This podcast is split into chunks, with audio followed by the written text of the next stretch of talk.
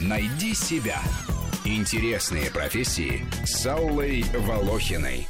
Паразитолог. Есть специалисты, которые изучают общие закономерности паразитизма, другие занимаются медициной и избавляют от паразитов людей, третьи нашли себя в ветеринарии, а четвертые и пятые в агрономической паразитологии или фитопатологии, то есть оздоровляют растения.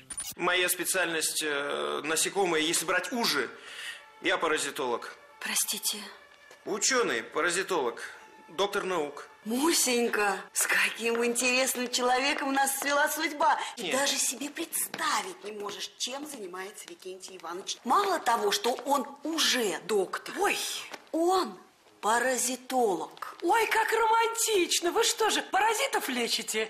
Нет, я их изучаю. А? Известно полтора миллиона видов живых организмов, из которых около 6% ведут паразитический образ жизни. Паразит использует хозяина как источник питания, среду обитания. Поэтому даже комара, пьющего нашу кровь, можно считать паразитом. Ну что там комар, даже птица-кукушка – паразит. Некоторые виды рыб, птиц и насекомых для высиживания яиц и воспитания потомства подкидывают свои яйца другим особям. Впрочем, и у людей такой вид социального паразитизма встречается. Обычно такое не лечится. А вот что лечится, так это вирусы, и они тоже считаются паразитами, поскольку не живут вне клетки. Инфекции тоже вызывают фитопаразиты. Как вы достигли таких успехов в паразитической области? Да я еще с детства, знаете, любил заниматься всякими козявками, светляками разными. Да, их еще называют огненные мухи. За огненных мух! Вообще, светящихся насекомых на свете великое множество. Встречаются такие, что при свете их темные ночью можно ходить в лесу. А вы знаете, что когда-то дамы пользовались светляками для отделки своих нарядов и ходили будто увешанные маленькими электрическими лампочками. Прелесть.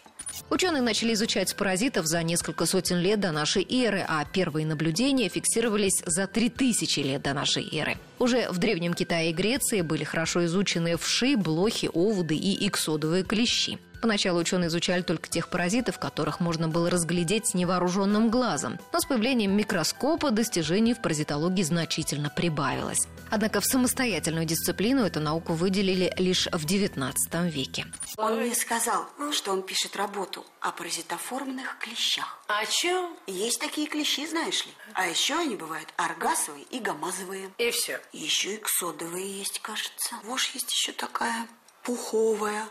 Такая милая. О, это серьезно.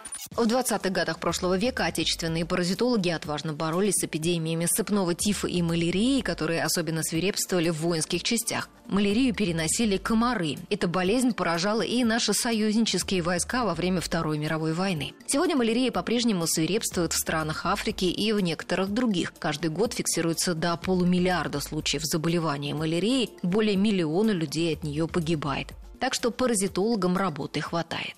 На третьем курсе института я увлекся паразитологией, защитился по этой теме, опубликовал несколько статей. Вообще, в этой области еще столько неизведанного, столько загадочного. Я бы даже сказал, интригующего. За паразитологию.